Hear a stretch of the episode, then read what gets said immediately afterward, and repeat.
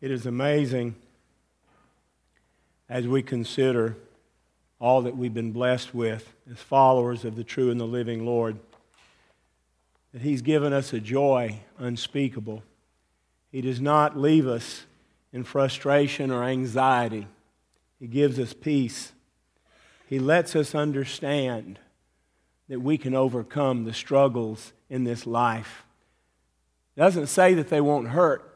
It doesn't say that we won't go through pain and, and difficulty, but he tells us that we are conforming to the image of his Son.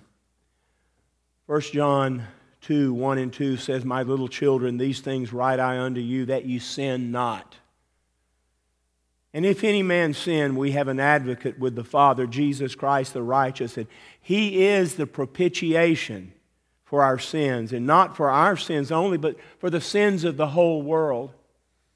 I get frustrated with some of my friends that are hyper Calvinistic and they say that Jesus only died for the elect, for those who would accept the gift of salvation. No, Jesus, Jesus didn't just die for them, He died to kill the sin nature in the world. He wanted to set right creation as it had been fouled and destroyed by Satan himself. And He's done that. And because of that, we have that hope. There's a strange hobby that people pick up today, and I'm always fascinated with people's hobbies, but one that is horrible that many Christians pick up is this, and that's of collecting sin and never confessing it. Some people have a hard time admitting that they're sinners, and you know, here's the sad news we're all sinners, every one of us we have different gradients and qualities and quantities of sins, but sin is sin, and it doesn't matter really how much you sin. The fact that you're a sinner means that you're lost. God doesn't count sin. He clarifies that we have a way to get away from it. We count sin. We identify people's sin as being worse than other sin, but the reality is sin is sin. Our society wants to point out certain sins, and even today in the, in the popular media that doesn't believe in God, the Bible, or Christianity, they love to point out sin.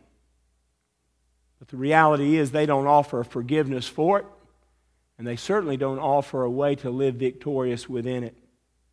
We've got to remember that Jesus died to forgive us of our sins and for us to confess them. I've told you before that when I speak with young people about their salvation, and often they'll come forward at some point, uh, either vacation Bible school or, or they may be in a Mission Friends program or in Sunday school, and, and they made the decision, they believe they're ready to accept Jesus as their Savior. And I always talk with them alone to find out a little bit about where they are and what they understand.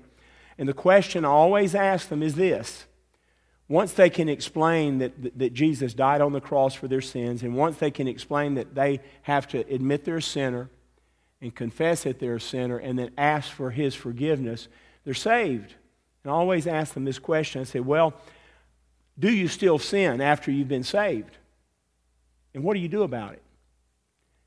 And if they can tell me that, yes, I still sin and it's frustrating, but I'm continuing to work to do better, to move closer to Christ, then I know they get it. There's some adults that don't get that, that don't understand it. They feel like they're put in a position of, of almost perfection once they're saved, and they go about judging. We're in no situation to judge anyone. We're to love people. If you want to describe humanity in a courtroom sense, you can say that we're all chained and prepared to go to hell. All of us are sinners.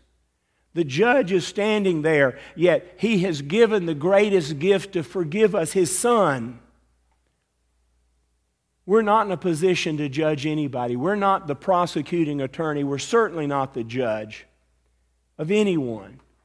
The only person that we can draw a conclusion about their life is our own. And then only when we're on our knees praying and hearing the voice of the Holy Spirit guide us. I had the privilege of growing up around a very precious lady, Kay Arthur. And I had the privilege in the 70s to help work summers with her building her wonderful program, Reach Out Ranch, which is in Chattanooga, Tennessee. Uh, her precept ministries have touched people around the world. She continues to minister at an age when most people would be retired or moved on to glory. God bless Kay Arthur. She said one time, and this always got to me, she never spoke that I, I was not absolutely touched because it was obvious the Holy Spirit spoke through her. She said, if you tolerate sin in your life, that sin will not only take you farther than you want to go, it will keep you longer than you wanted to stay, and it will cost you more than you ever could have paid. That's why we have to confess our sins. That's why we have to let go of it. We can't stand at the back of the pool of friends and say, Well, I don't want to be the first one to confess my sins because people will think less of me. That's simply not true. People will think more of you when you confess your sins, when you identify that you're human just as they are, that you go through the same struggles. When pastors are found and qualified, it has nothing to do with their sinlessness. It has to do with their understanding of forgiveness and their own forgiveness. The sinful nature is there. I am privileged to know that in a few weeks we'll be ordaining two new deacons in the life of our church. And, and I told one of them the other day in a conversation we had this. And, and Noopy, if you remember, I told you the same thing when you were called to be a deacon. And Noopy called me up. I went to his house, and I don't mind saying he cried. He was, he, he was nervous. He took it seriously, which is what we're supposed to do. And he said, I'm just not qualified to be a deacon. And this, this candidate told me the other day that, and I said, You know what the first qualification, scripturally speaking, is to be a deacon? To not feel worthy. Because none of us are worthy to serve in his kingdom. And when you tell me that I'm not worthy to do that, I say, Good, you're, you're starting at the right point. None of us are worthy. But the fact that we've been forgiven and we've been qualified to serve him is so important. The Apostle John, and this is basically my entire sermon, is three points that the, I didn't create them, the Apostle John did. And there isn't a poem at the end, by the way. And I may not end, my voice is going. This happens every year when we go from, well, we think we're going from summer to fall. We don't know, do we, Jeff? You know, it, it, it changes sometimes three times in one day here in Selma. We don't know what to wear, do we? But the reality is, my voice decided to go when it thought the fall was coming, so bear with me. The Apostle John has a simple method dealing with sin. Number one, admit it. Number two, confess it. And I love number three, get over it. Don't dwell on it. Move on. The reality is sometimes we forget that. The first and most important thing we should do with our sin is admit that you have the continuing bout with sin. We all do. We struggle with it. Some people try to create the image of perfection in what they do. And, and we've all seen the preachers, and especially the TV preachers, that try to create that image or uh, idea of that. The only problem is you put a bullseye on yourself when you do that. And suddenly you're in a situation where you're a standard. Be confessional. Let others know that you're sinful, you're not perfect, you make mistakes, and you will continue to make mistakes. And you struggle with that, yet day by day, you're making headway, a little bit at a time. There's some days it seems like you slide backward for several weeks and you lose ground. Don't be discouraged. That's a part of the human predicament. Gina's not here she's gone over with the kids doing a much better sermon than I am right now. And certainly they're having better snacks than we'll have. But Gina and I were talking this morning. I've been praying for her because Gina's gone through just a whole series of health issues in her family and, and struggles. And I reminded her, I said, Gina, you know when all this started? It started about eight months ago when you said that you felt God was calling you to full time Christian service in children's ministry. I said, Satan decided that he would do everything to hinder you from that. And I said, Dear lady, the reason he did is because he sees what we see a woman that loves children, but loves Jesus more. and you give them Jesus in such a special way, and Satan can see the work that you'll do, and he's fighting you with every effort he has. And I said, But be of good cheer. He's already won the battle, and you're going to get through it. I want to always be someone that Satan is aggravated with. I want to be someone who's looking at Jesus and not paying attention to evil. I want to be someone that understands who's called me and who's qualified me and who's prepared me. But I want you to think about this. The writer says, if we claim we have no sin, and I want to think about that for a moment. If, if we're honest and have any understanding of human nature, we're willing to admit that we're sinners. We all are. Have you ever noticed when somebody's caught in something they've either done or said and everything? And, and what, is the, what is the usual re- routine thing today people say when they're caught? They'll say, well, everybody makes mistakes. You know, sometimes when I hear that, I will say, wow, I never thought about that, you know. Wow, that's, that's deep. No, we all make mistakes. But what you do is when you're caught in something like that, confess it. You confess to your Father who can forgive you, but you confess to others. People respect you when you understand who and what you are. When you make mistakes, it's a part of life. And don't be unrealistic about life. You're going to make mistakes.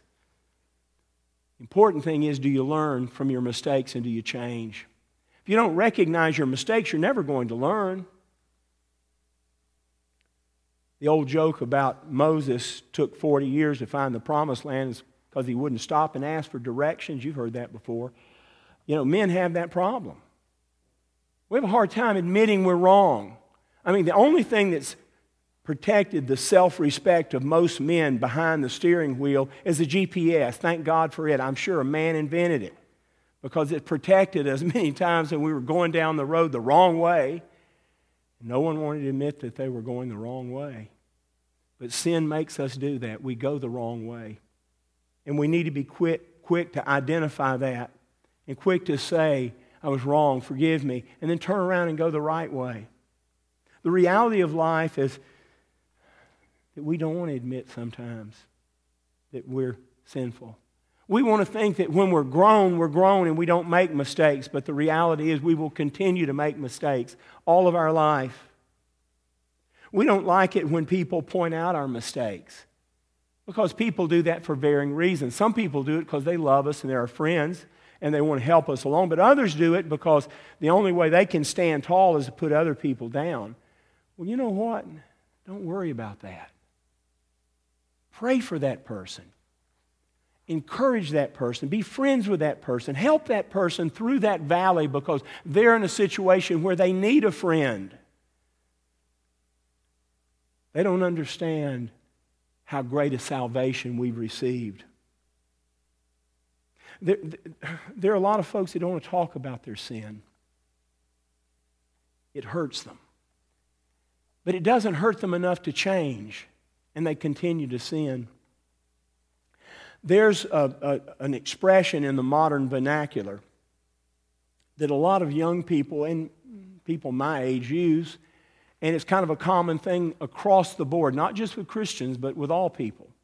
The phrase goes like this when somebody says something about a standard, or they'll say, Don't judge me. That sounds good, doesn't it? That sounds real pious and righteous. But the reality is, if we are truly growing people, we'll make judgment calls every day. If you go to the lunchroom and you, and you, you decided to drink the, the, the pink milk uh, with the spaghetti and it made you sick, guess what you ought to do the next time around? Get water. That's a judgment call. If you go to work when the the sun's not shining just so, and you decide to leave your umbrella at home and you come home soaking wet that night, hopefully you'll make a judgment call to not do that again. To be prepared. We need to judge ourselves. No other people can judge us, and it really doesn't matter. They don't have the authority to execute judgment. A judge is someone not only with the authority to look at someone, to assess a situation, then make a judgment, but to execute that judgment, to carry out that judgment.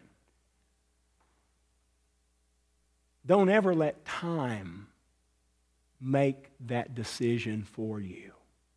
Make sure you make that decision.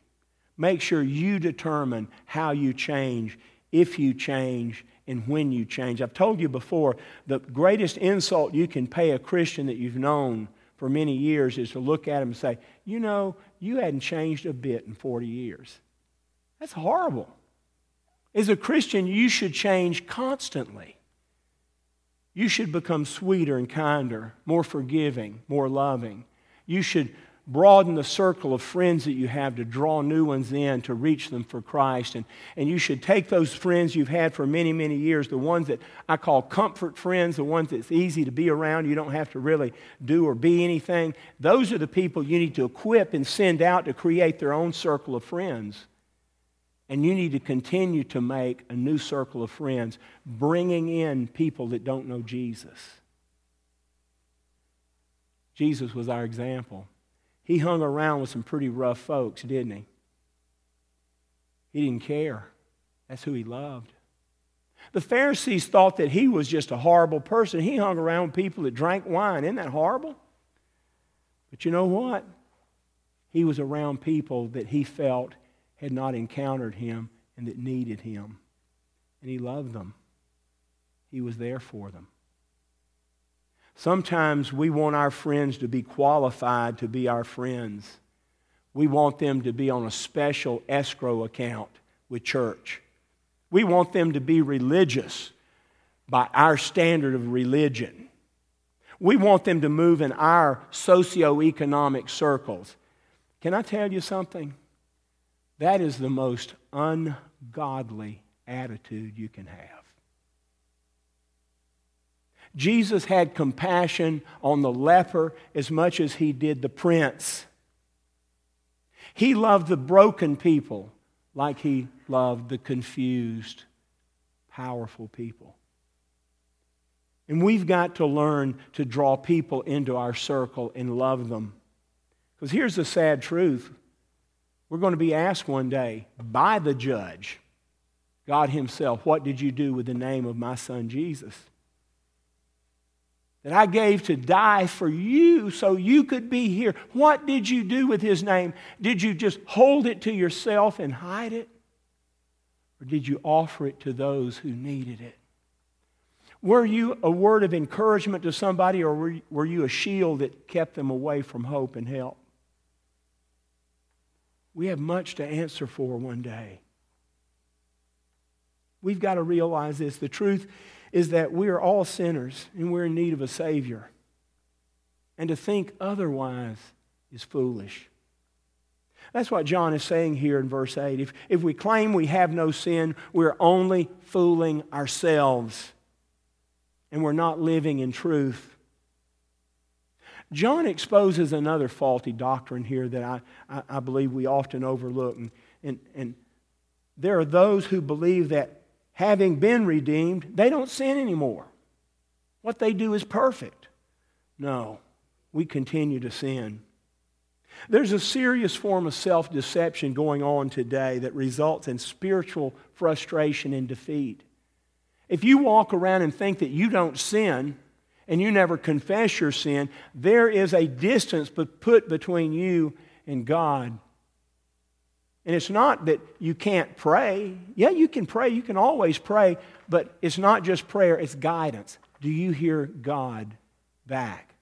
You see, there, when you continue to sin and you don't confess your sin, or you have a, a difference with a brother and sister in Christ, you are not going to clearly hear. It's not, problem's not with God, it's with you. You're not going to clearly hear the guidance of the Holy Spirit. It's muddled in a head that's more focused on sin and protecting your pride than it is on a clear channel of understanding the guidance of the Holy Spirit. I've seen that lately. Matthew 18, which is one of the many scriptures that's mentioned in every church constitution of every Baptist church I've ever pastored. Matthew 18 is very plain about when there's a difference between a brother and sister in Christ.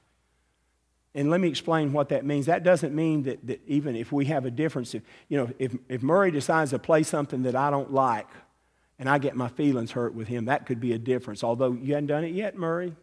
And uh, I tell you, you, you, impress me. You really do. It, you, you, you have a very wide portfolio of music interests, and I'm glad. Thank you for that.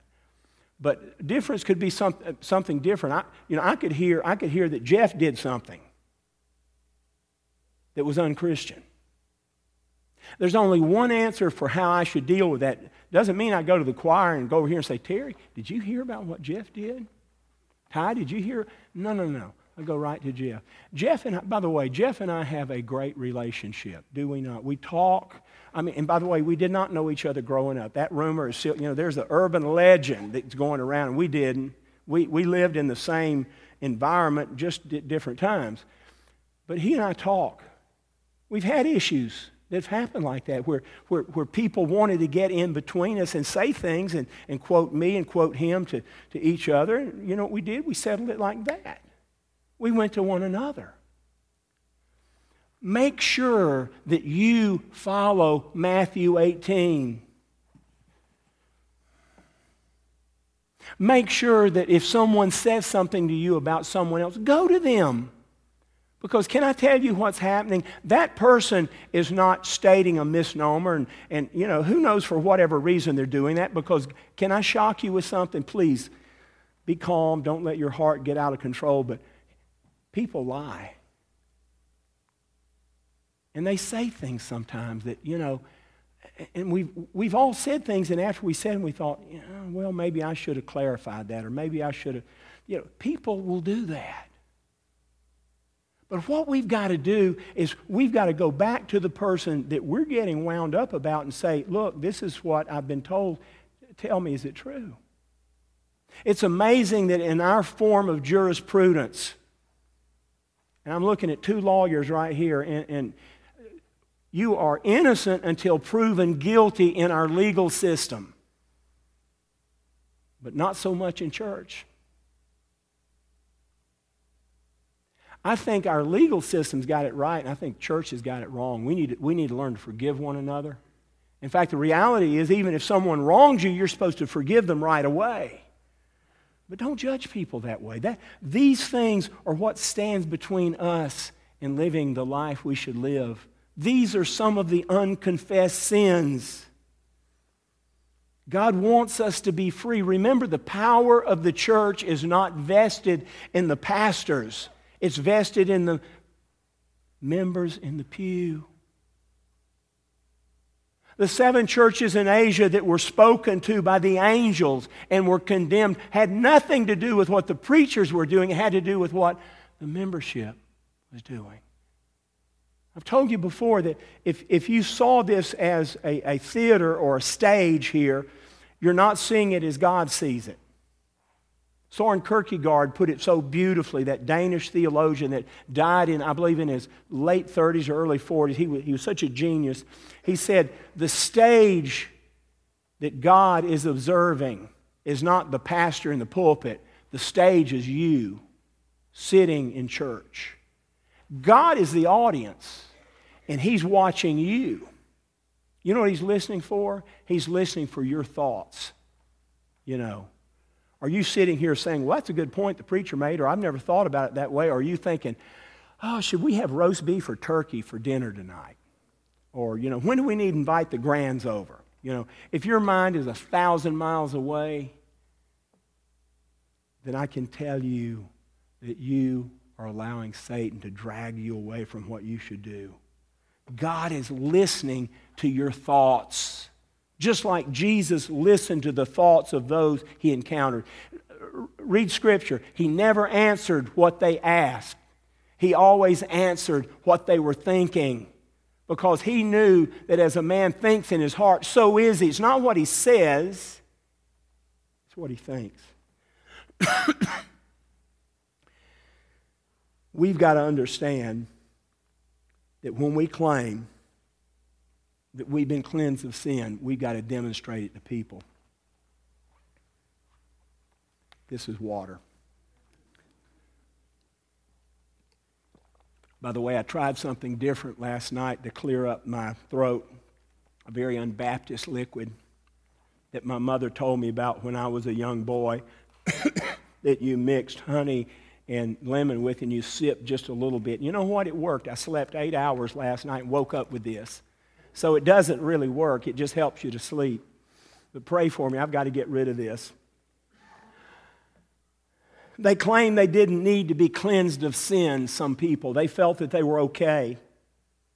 But they forgot the importance of demonstrating to those round about them of the power of forgiveness. Secondly, realize this if we see our sin as God does, then we're going to change. You know, Scripture says if we confess our sins, He's faithful and just to forgive us our sins and cleanse us of all unrighteousness. But the, the key to that passage is the word confess.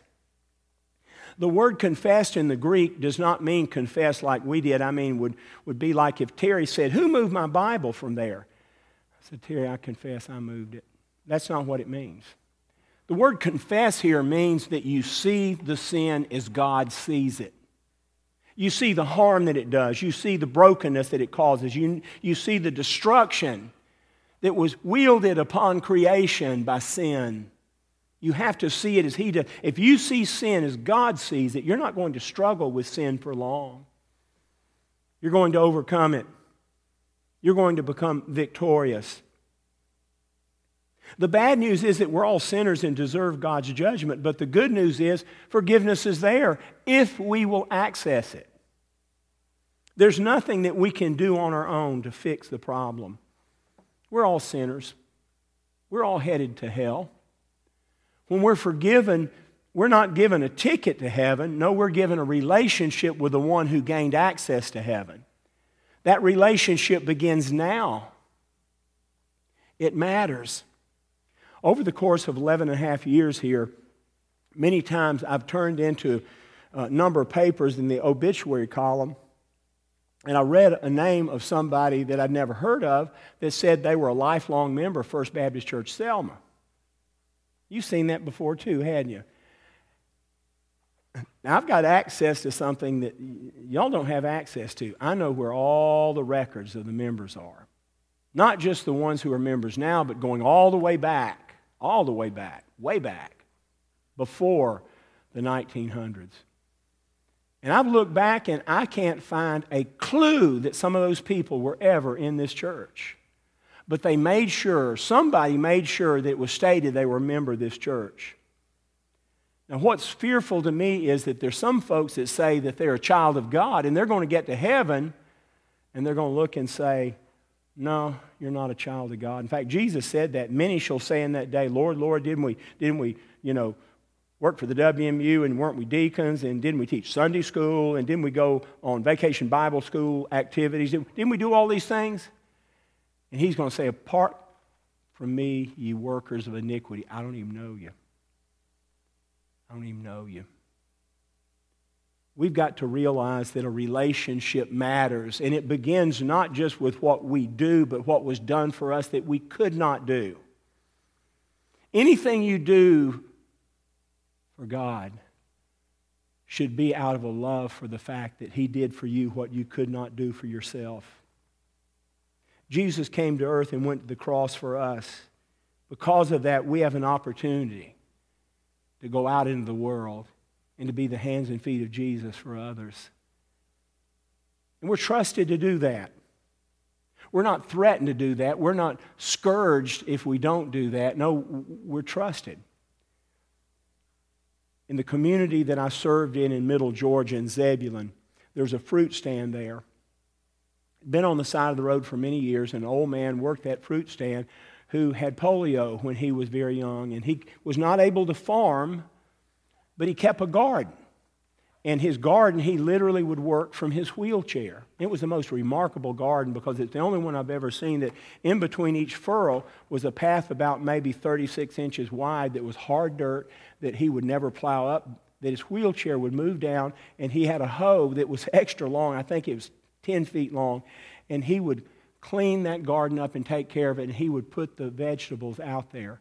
Well, by the time that he was tending to his garden, and it was a large garden, about eight or ten acres, he was too exhausted to sit out there, and so there was a picture of him at the fruit stand smiling, and it said, God trusts you to be honest and put your money in the box when you get something.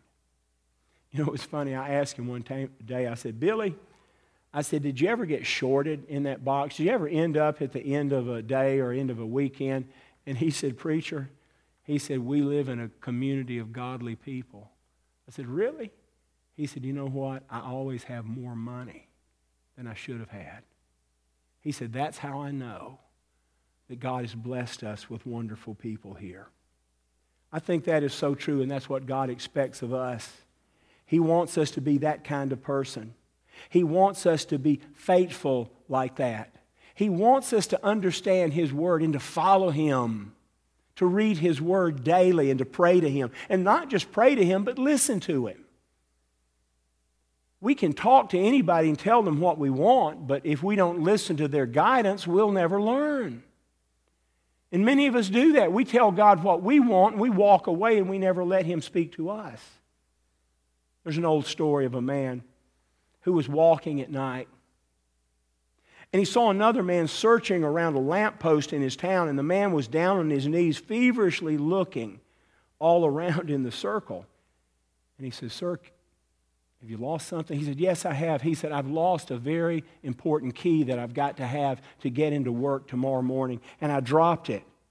He said, Where exactly did you drop it? He said, Well, actually, I dropped it over there, I believe. And he said, Then why are you looking here? And he said, Well, this is the only place I have any illumination. I can't see over there. That sounds silly, doesn't it? But that's what we do many times we don't let God's Word illuminate our path. And we go looking in all the wrong places for solutions. Get into God's Word. Understand that you're broken and that you're a sinner. Don't apologize for it. Don't pretend it doesn't exist. Admit it. When people tell me they don't believe in Christianity because it's nothing but a crutch, I always tell them, I agree with you. It's a crutch because we're broken. And until you realize you're broken, you're never going to come to understand your potential in Christ.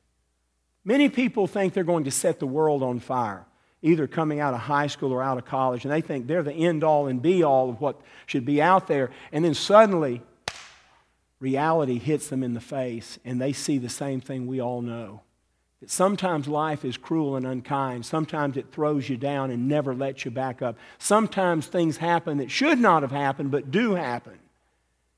And without Christ, you're just another victim on the side of the road. But with Him, you understand the importance of what God has for you. Without Christ, the Apostle Paul could have said, I've been sidelined in prison here, and I can do nothing till I'm set free.